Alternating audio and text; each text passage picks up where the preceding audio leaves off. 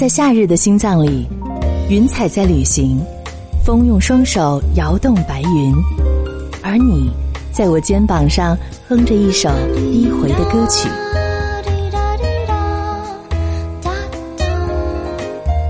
一切刚刚好。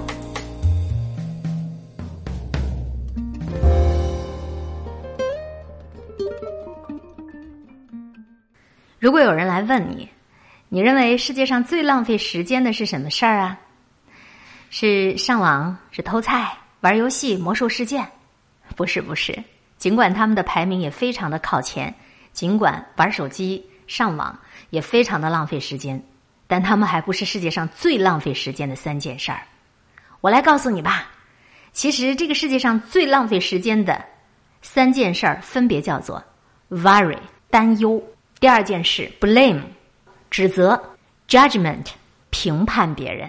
排在第一位的最浪费时间的一件事儿就是 worry，担忧。让我们感觉到担忧的事情特别多啊，而且一个人年纪越大，担忧的事情越多。可是从总体上来讲，让我们担忧的不过是两类事情。第一类就是我们准备不充分的事情，比如考试啦、演出啦，还有工作机会了。我们担忧这些事情，因为我们害怕自己会搞砸了。搞砸的原因很多，但是归根究底，最可能的、最直接的原因就是准备不足，没有努力复习，没有努力准备，没有资料，没有经验，没有思想准备，没有投入足够的时间来进行练习。那么，既然我们准备不足，那该怎么做呢？坐在地上紧皱眉头去担忧吗？当然是赶快要去做准备的啦。第二，我们在担忧什么事情啊？担忧我们改变不了的事情。比如别人的看法，比如自己天生的缺陷，还比如世界末日。有的事情不是你能够改变的。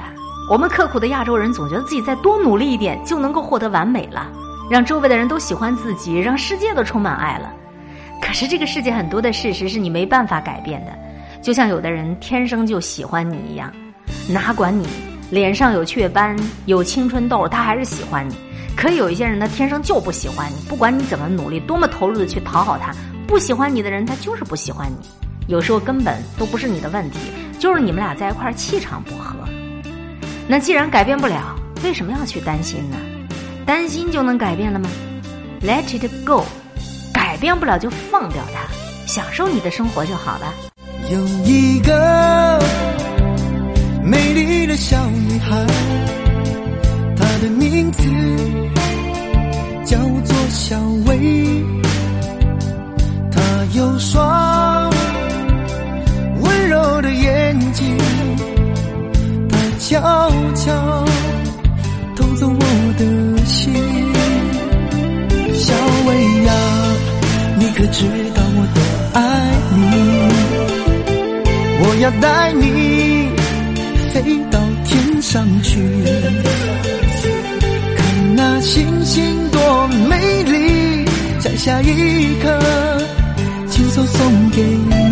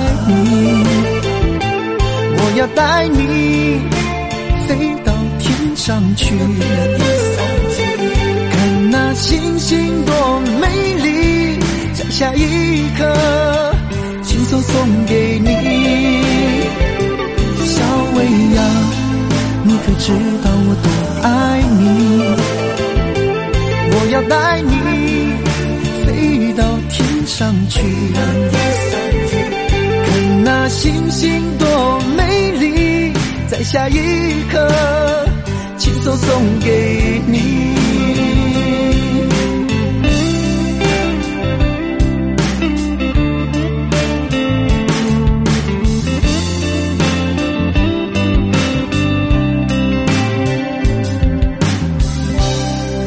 黄品源的老歌《小薇》，尽管这首歌曲和我们正在聊到的话题内容是完全的不搭，有什么关系呢？用好听的歌，用精美的文字来唤起你每一天最美好的情绪。各位正在收听到的是最爱九零九，因为这音乐，襄阳广播电视台音乐广播，一切刚刚好。我是您的老朋友海林，诚挚的祝愿您身体好，心情好，一切都好。正在和您分享到的是世界上最浪费时间的三件事儿。第一件事儿是 worry 担忧，那第二件事儿是什么呢？blame 责怪。这里是襄阳音乐广播 FM 九零点九，最爱九零九。责怪，这是一件非常简单的事儿，是人都会。上不了大学，我们会责怪父母教育不当；找不到工作，我们怪我们大学的这个牌子不够硬；上班迟到了，我们责怪这公交系统；谈恋爱失败了，我们怪遇人不淑，对方太自私；演出失败了，我们怪音响不好；考试没及格，我们怪这老师太严了。从现在开始啊，如果您想成为一个快乐的、幸福的人，stop。别再责怪了，你自己该为自己负起责任来。你是唯一的一个有责任的人，你的人生、你的幸福，那就是你自己的责任。不错，我们都有伤心的往事。你哭着说你爸妈从小打你，我哭着说我老师曾经当众侮辱过我、骂过我。他说他女朋友曾经劈腿好多次，让他都伤心到不敢再去爱，不再相信爱情。那个人说他从小就没有父亲，所以呢，他就忍不住喜欢那些已经结了婚的男人。不啦不啦不啦不啦，一大堆了啊！那我问你一句，为什么？为什么会这样？从来没有过伤心的经历的人，举个手我看看。从来没有过伤心经历的人，举个手我看看。我看不到，我相信也不会有人举。我们都可能会遇见对我们不好的人，我们都可能会嫁给一个我们觉着真是嫁错了的人。可是选择留在这种悲惨关系当中的人是谁呢？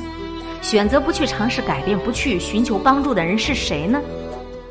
相信我，不管你生在何方，你永远有选择的权利，永远都有。当然了，有的选择并不容易，有的时候你不得不妥协，但是。选择妥协，也是说明我们可以选择的呀，甚至我们愿意承受这些不幸，不是吗？那你既然愿意承受，那你既然可以承受，那为什么你还要责怪呢？责怪别人，别人一点也不会受到伤害，大多数时候，他们也根本不会为你做出任何改变。你自个儿气得一塌糊涂，你觉得自己的生活悲惨的稀里哗啦的，只是你，只有你。只有你这个 blamer 责怪的人而已，别再责怪了。从今儿开始，一切都当做是自己的责任。如果说我搞砸了，那么我从中学习到经验，下一次我试着做得更好。实在没什么好责怪的呀。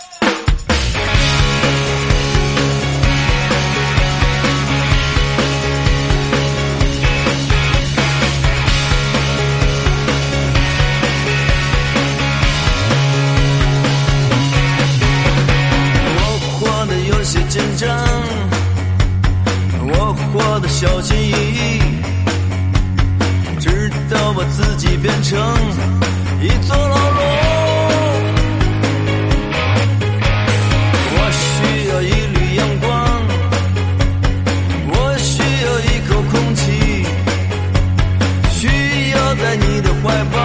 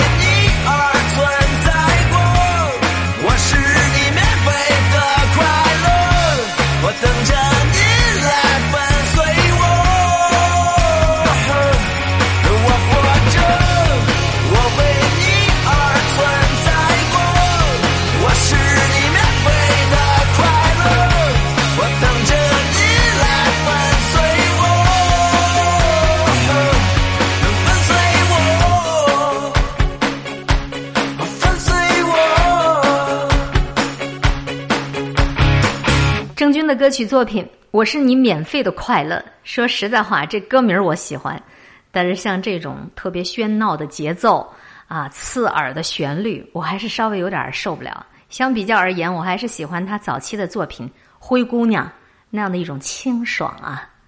不过，既然是音乐广播，什么样的歌曲类型，咱们都得要去接触，都得要去尝试。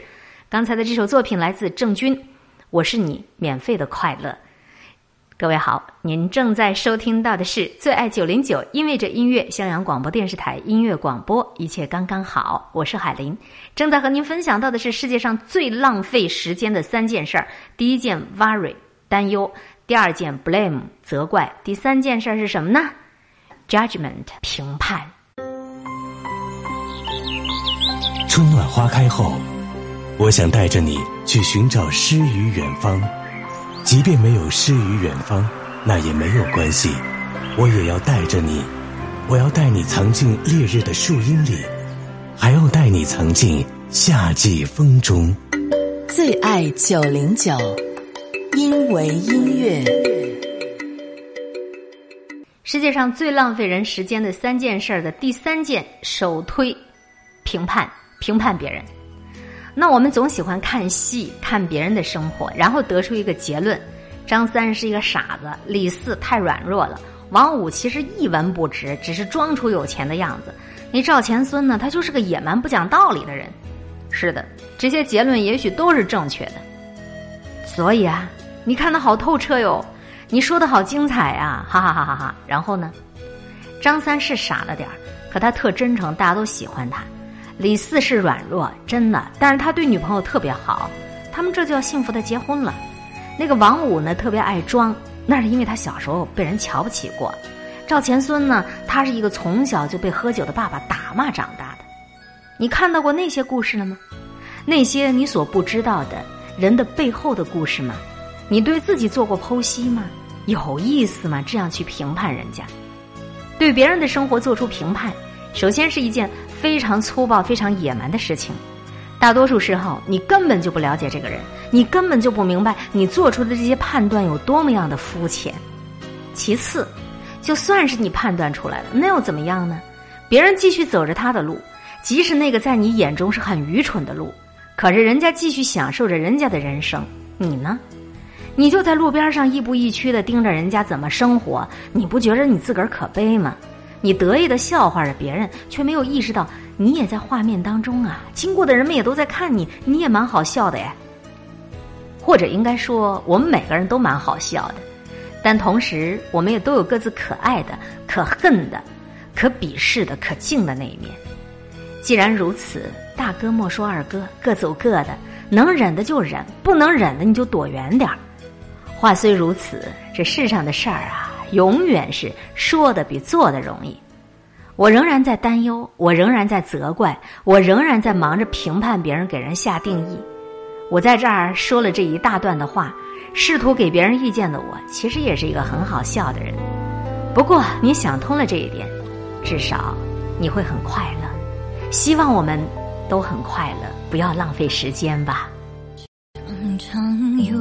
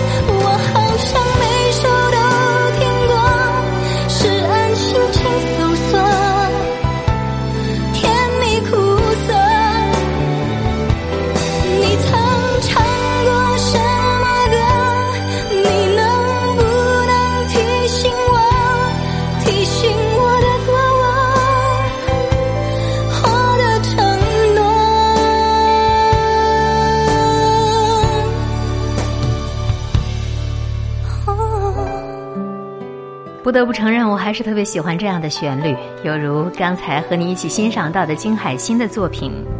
你唱过什么歌？这里是调频九零点九兆赫襄阳广播电视台音乐广播，各位正在收听到的是《一切刚刚好》，我是您的老朋友海玲，诚挚的希望每一天你能够身体好、心情好，一切都好。我们的节目也正通过新浪微电台、襄阳网络电视台、蜻蜓 FM 在同步播出。百度搜索 DJ 海玲，你可以查阅每期节目的文字内容，还有声音文件的上传。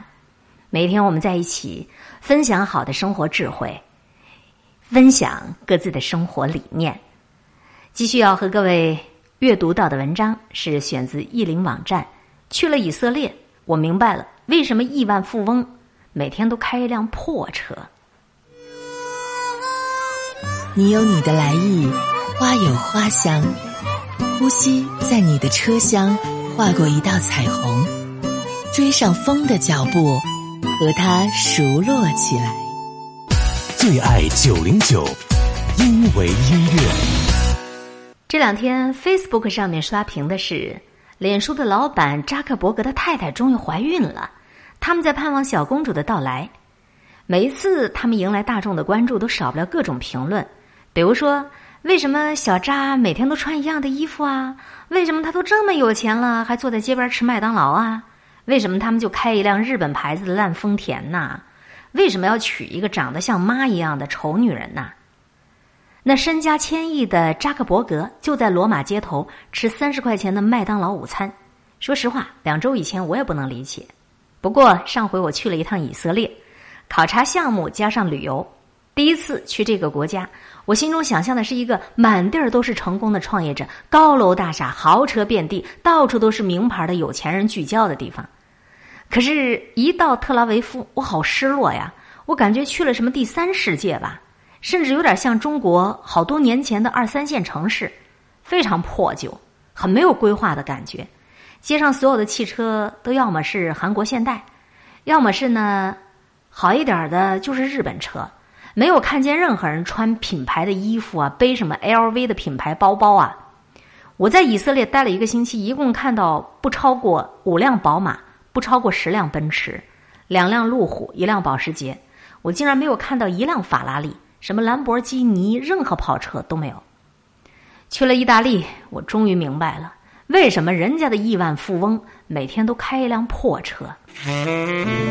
爱的多真，就有多深。音乐没有虚情假意，最爱九零九，因为音乐。不看不知道，世界果然是非常奇妙。你以为那些亿万富翁们都过着非常奢靡的生活，可等你真正的到世界各地去看一看，你就知道，原本不是你想象的那样。我在以色列待了一段时间，终于知道为什么那些亿万富翁都开一辆破车了。我约见了一位非常成功的企业家，他在零三年的时候就已经创业成功，把公司卖了七千五百万美元。后面又连续创业，还有很多家公司的董事会成员。我因为有兴趣投资他的企业，所以特地到以色列来实地考察一下。那天他就约了我吃晚饭，我坐在酒店外面的酒吧，一边喝着饮料，一边在想：这么样有钱的一个主，他会开什么样的车来接我呢？也许这一次我能在以色列看到一辆豪车了吧。可是突然，一辆的士在按喇叭，我朋友摇下车窗喊我上车跟他一块儿去吃饭，我都震惊了。他说：“你不知道，咱这地儿停车困难，所以不开车，打的还方便一些。”我都忍住了没问呢。难道你没司机吗？到了餐厅，我们点了一瓶特普通的以色列的红酒，点了俩菜分着吃，没有任何的豪华奢侈，也没有浪费。除了聊公司、聊他们的产品，还聊他的创业经历。零三年，他成功出售了企业，突然就有了七千五百万美元，成了非常年轻的富豪。这个时候，他就决定读书。在零三年到零九年的几年当中，他除了读书就是读书，每天阅读至少六个小时，拿下了博士的学位。接着又拿下了博士后，然后他又开始创业。现在是他拿到博士后以后创立的第二间公司，正在融资。聊着聊着呢，我们就聊到了他的私生活。三年前，他的太太提出跟他离婚了，他特郁闷。六个月以前，他在婚恋网站上遇到了一个四十岁、有一个两岁孩子的女人，他们相爱了。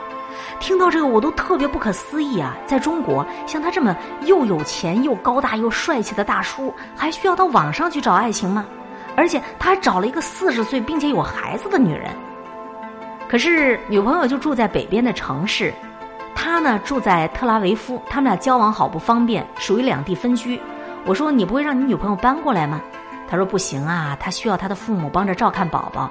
我说那你不可以给他请个阿姨吗？你那么有钱，你请两个阿姨你也请得起啊。他下面说的话就让我深思了。他说你知道吗？咱们犹太人崇尚的是吝啬主义，我们认为吝啬是美德，所以如果我们奢侈、浪费、炫富，那会很丢人，就会被所有人看不起。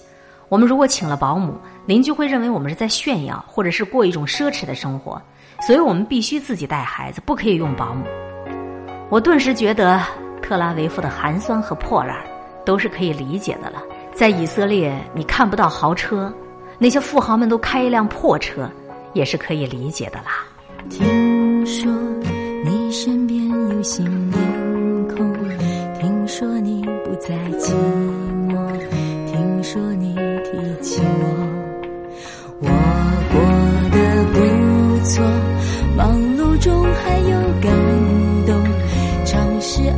几个人，面对爱也诚实许多，只能被听说，安排着关于你我的对的或错的，两个人曾经相似的，却以为都变了，只能道听说各自爱着，不需要证明当时决定是错的，想着，心底远远问候，最美丽莫过于听说你还回忆。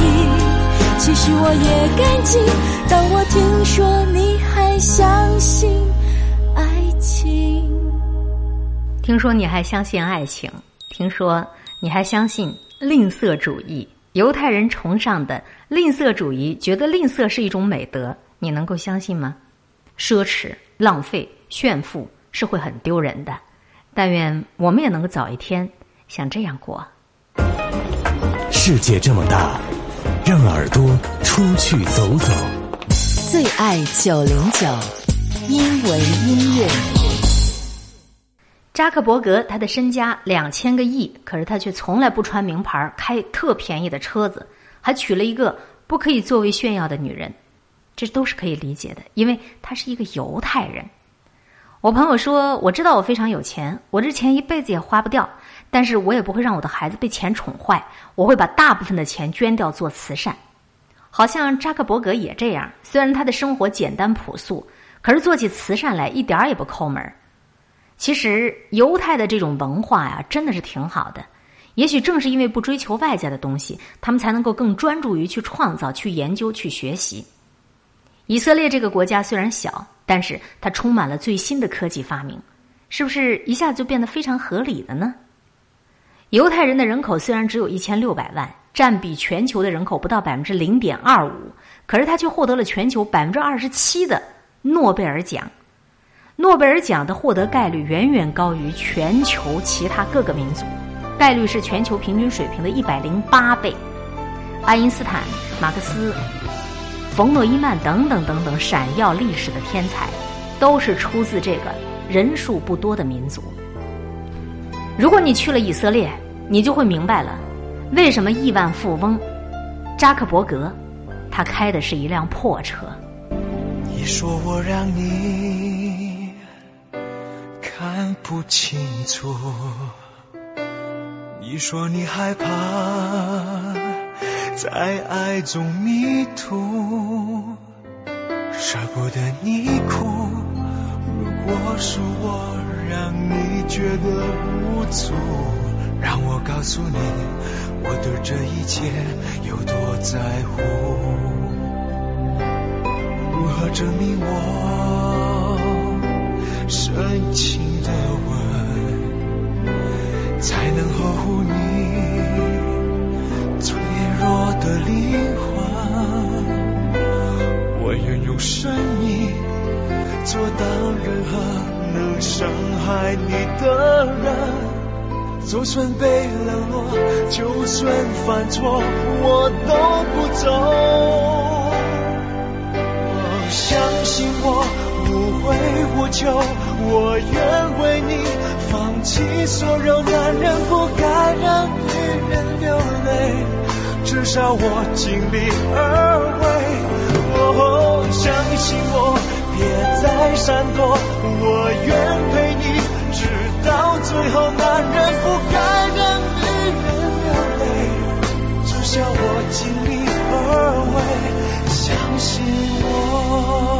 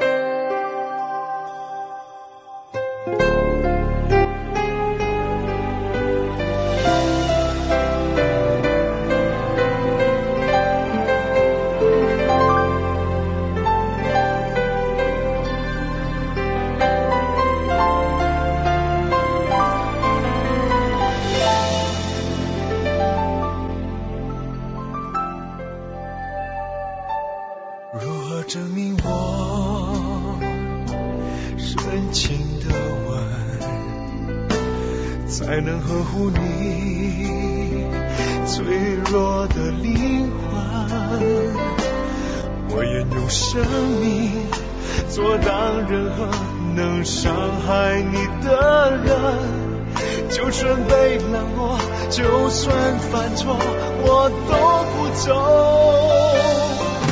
我相信我无悔无求我愿为你放弃所有男人不该让女人流泪至少我尽力而为我相信我别再闪躲我愿陪你直到最后男人不该让女人流泪至少我尽会相信我，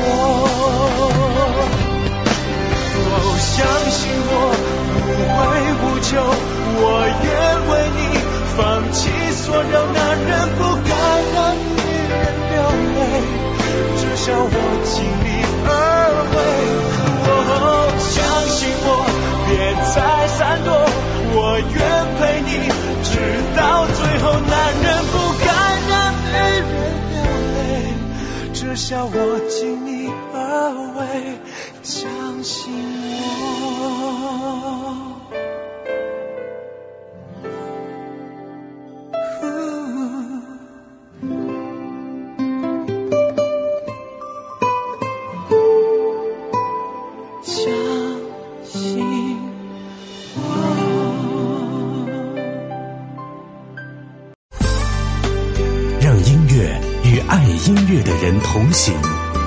爱九零九，因为音乐。决定一个孩子最成功的要素，你知道是什么吗？不是我们给幼年的孩子灌输了多少知识，而是你在于能不能帮助孩子培养一系列的重要的性格品质。父母的心平气和，就是孩子成长的最大的养分。我们往往都喜欢把自己的孩子跟别人的孩子做比较，我觉得这是不可比的。每个孩子都是独立的个体，就像一棵独立的树。全世界每棵树长成一样的时候，这个世界的光辉就没有了。家庭教育既很困难又不难。前两天我读到一篇文章，说父母的心平气和是孩子成长的最大养分。父母如果随着自己的情绪好坏来教育孩子的话，那么这个孩子的成长过程当中一定是无所依从，他搞不清楚到底想要什么，也搞不清楚自己怎么样去迎合父母的脾气。如果我们的父母能够控制自己的情绪，在任何时候都能够充满理性的跟孩子进行交流和沟通的话，那么这个孩子一定可以养成心平气和的情绪。在这样的氛围当中生长起来的孩子，就能够心平气和的面对困难、挫折和失败。说到规矩了啊，好像孩子都遵守规矩。一个规矩只要放在那儿不变，孩子就会一直遵循下去。我从上小学的第一天开始，母亲对我就有一个要求：每天早上起来必须把被子叠好，扫完地才能去上学。这一直到十八岁上大学都没有改变。我到上大学也一直扫地，这就带来一个好处，大家都认为我比较喜欢给别人服务，都认为我是一个不错的人，最后都愿意跟我一起来做新东方。说到家庭教育，有几个要素啊。第一个要素，孩子生长的环境要素。我在很多家庭教育讲座当中问过一个问题，请问多少家庭家里是有书架的？第二个问题，书架上面放满了五百本书的有多少？第三个问题，有多少家长有晚上睡觉以前看半个小时到一个小时书的习惯？我做过很多家庭调查，喜欢读书的孩子，将来克服挫折的能力就会强很多。他会把从书中得到的知识变成自己内心的思想。当然了，书呆子型的读书除外了。有人会问，阅读跟看电影的区别在什么地方？反复研究的结果表明，如果说给孩子讲故事，包括孩子自己读故事，对于孩子想象力和形象思维能力的强化，会比那些只看动画片的孩子要好很多。我想告诉家长，这个过程其实是两个要素。第一个是通过锻炼孩子的读书习惯，让孩子一辈子喜欢读书；第二，锻炼孩子的某种能力，而这个能力对他的一生来讲都非常重要。我在三四岁的时候，母亲只给我买书，不买别的东西。母亲要营造一个读书氛围，于是我就喜欢上了读书。父母种下的种子会在孩子身上生根发芽，孩子在什么样的氛围当中长大，他就会变成什么样的人，这是非常关键的。那时我们天天在一起，太幸福要不需要距离和谈心，要全世界注意，只是太年轻。快乐和伤心都像在演戏，一碰就惊天动地。今天看你，昨天的你去了哪里？夏天，我和你躲在这一大片宁静的海，直到后来，我们都还。在对这个世界充满期待。今年冬天你已经不在我的星空，出了一块。很高兴遇见你，让我终究明白，真是精彩。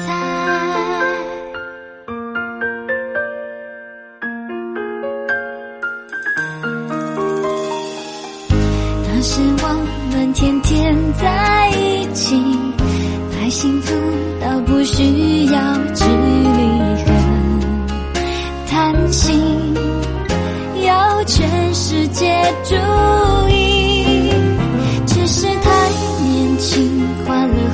伤心。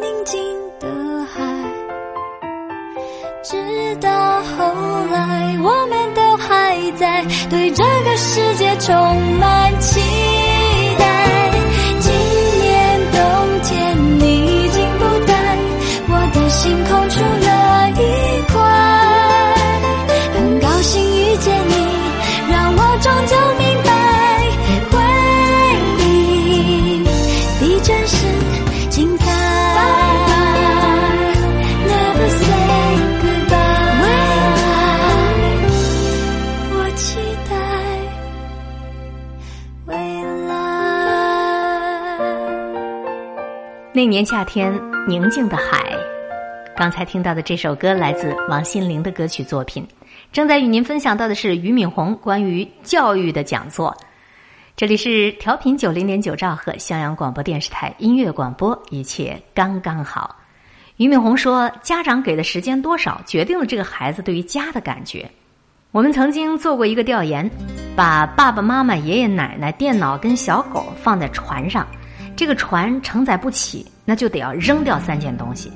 调查结果是，妈妈会百分之百的被留下来，可见这个妈妈跟孩子接触的时间一般都非常多。再接下来呢，就有爷爷奶奶，或许还有电脑和狗，唯独爸爸最少。事实上，孩子是父母两个人教育的结果，单靠母亲一个人是完成不了这件事的。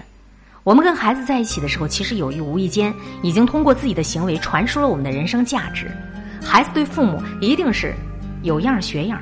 我们很难发现一个斤斤计较的家庭里面能够走出胸怀博大的孩子，我们也很难在一个很庸俗的家庭里面发现一个孩子有着特别多的高雅和清纯。我们总说为孩子花有质量的时间，有质量的时间概念是什么？我们跟孩子在一起的时候，最重要的就是要对他们进行心情教育、性情教育，塑造他们健康快乐的个性、积极向上的态度、宽阔的胸怀，还有坚韧不拔的精神。我们怎么样让孩子在这种教育当中长大？我一直觉着，比知识教育要重要很多。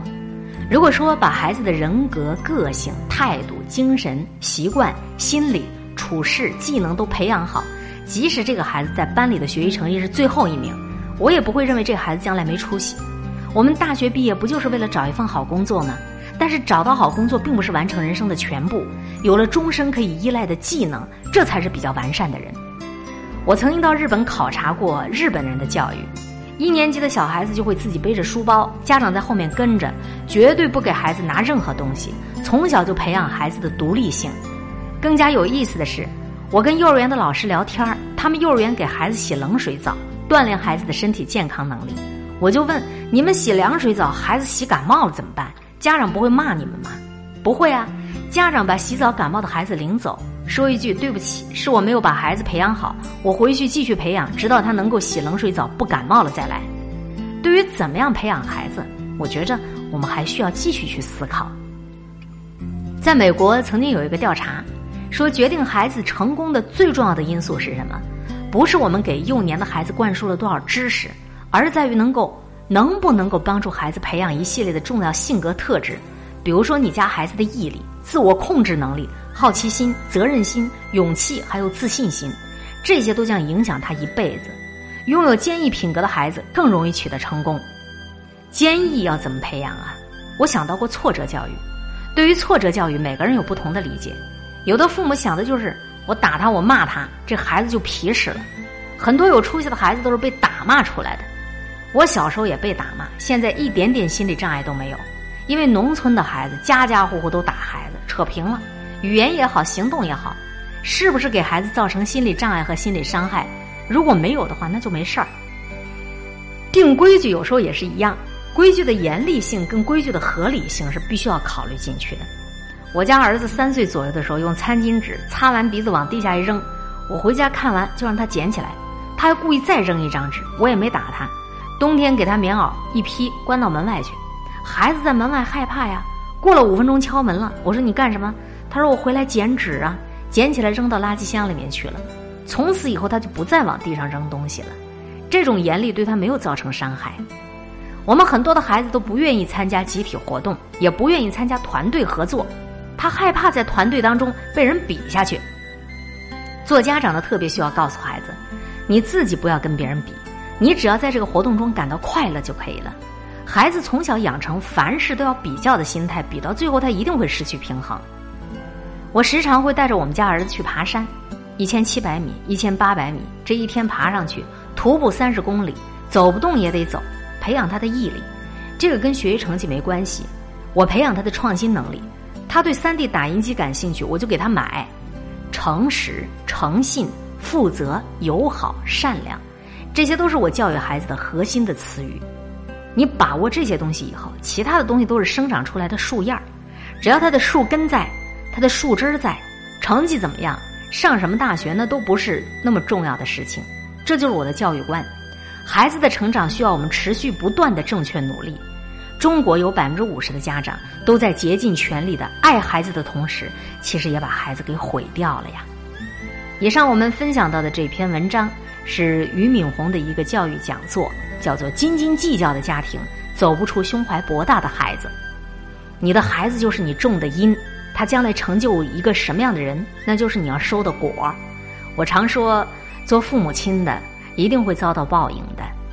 他在年轻的时候培养孩子的时候付出了，将来他就会收获这样的一个果实。若是他在做父母的时候过于斤斤计较，过于贼眉鼠眼了，那将来他的孩子也就是他最大的果报了。你的工作、事业、爱情，也许都不是你的果报。唯独你的孩子，他是你这一辈子最大的果报。我听见雨滴落在青青草地，我听见远方下课钟声响起，可是我听见你的声音，认真呼唤我姓名。爱上你的时候还不懂感情，离别了才觉得刻骨铭心。为什么没有发现遇见了你是生命最好的也许当时忙着微笑和哭泣。忙着追逐天空中的流星，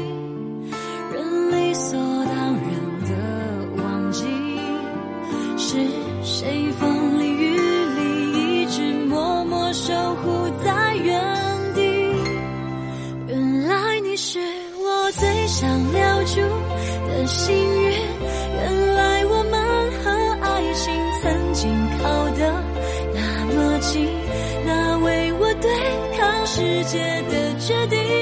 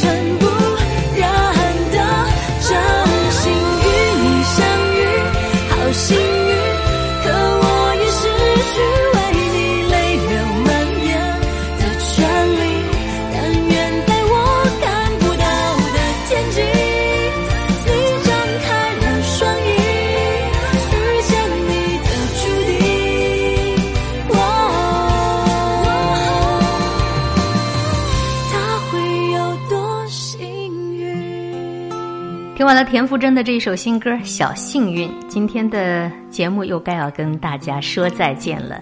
主持人海玲一如既往的牵挂着你每一天对待生命的态度，在空中与你相互勉励，每天保持微笑、淡定、从容的好心态。